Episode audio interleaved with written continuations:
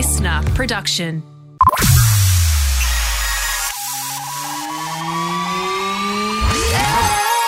This is the streaming service, your regular reliable source of TV, movie, and streaming news.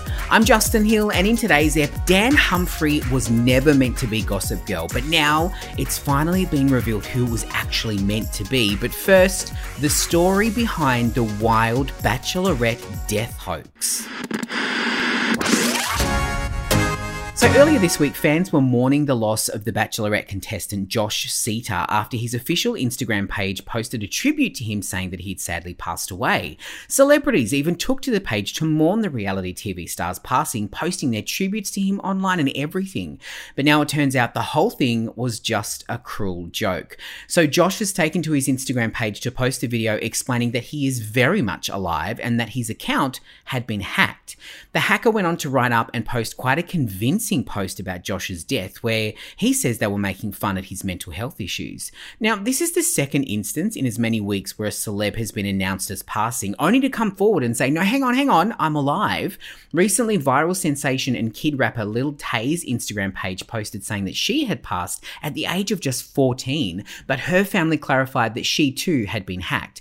Now, whatever scammer is behind this, it's not very funny. But speaking of scammers, if you're in the mood to figure out what these people get out of being so cruel, you got to check out the documentary series Worst Roommate Ever on Netflix. One of the most bizarre episodes is about an elderly grandma who was scamming people. Or, if you haven't seen it yet, The Tinder Swindler is a brilliant story of romance, roses, and revenge. You can check that out on Netflix now.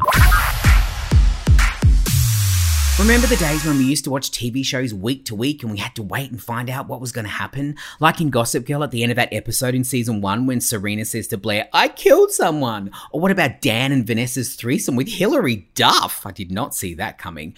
One thing that always kind of stuck with me though, and I'm not the only one, was when, spoiler alert, Dan Humphrey was revealed to be Gossip Girl at the end of the show.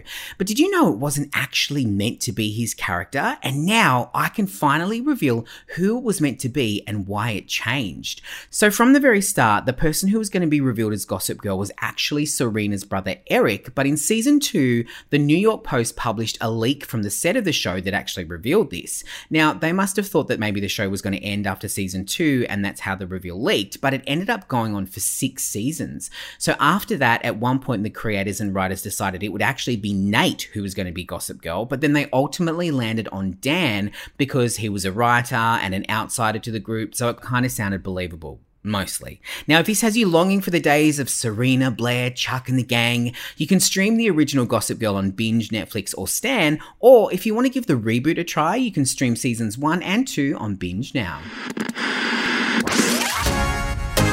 Want more news on the biggest TV shows and movies on streaming, like MAFS star Jules Robinson revealing what producers used to tell her off for when filming the show? Or if you're a fan of Love Island, I've got all the info on the new spin off called Love Island Games and which Aussies will star on it. Subscribe to the streaming service on the LiSTNR app and keep an eye out as episodes drop every Monday, Wednesday, and Friday. I'm Justin Hill, and I'll see you next time.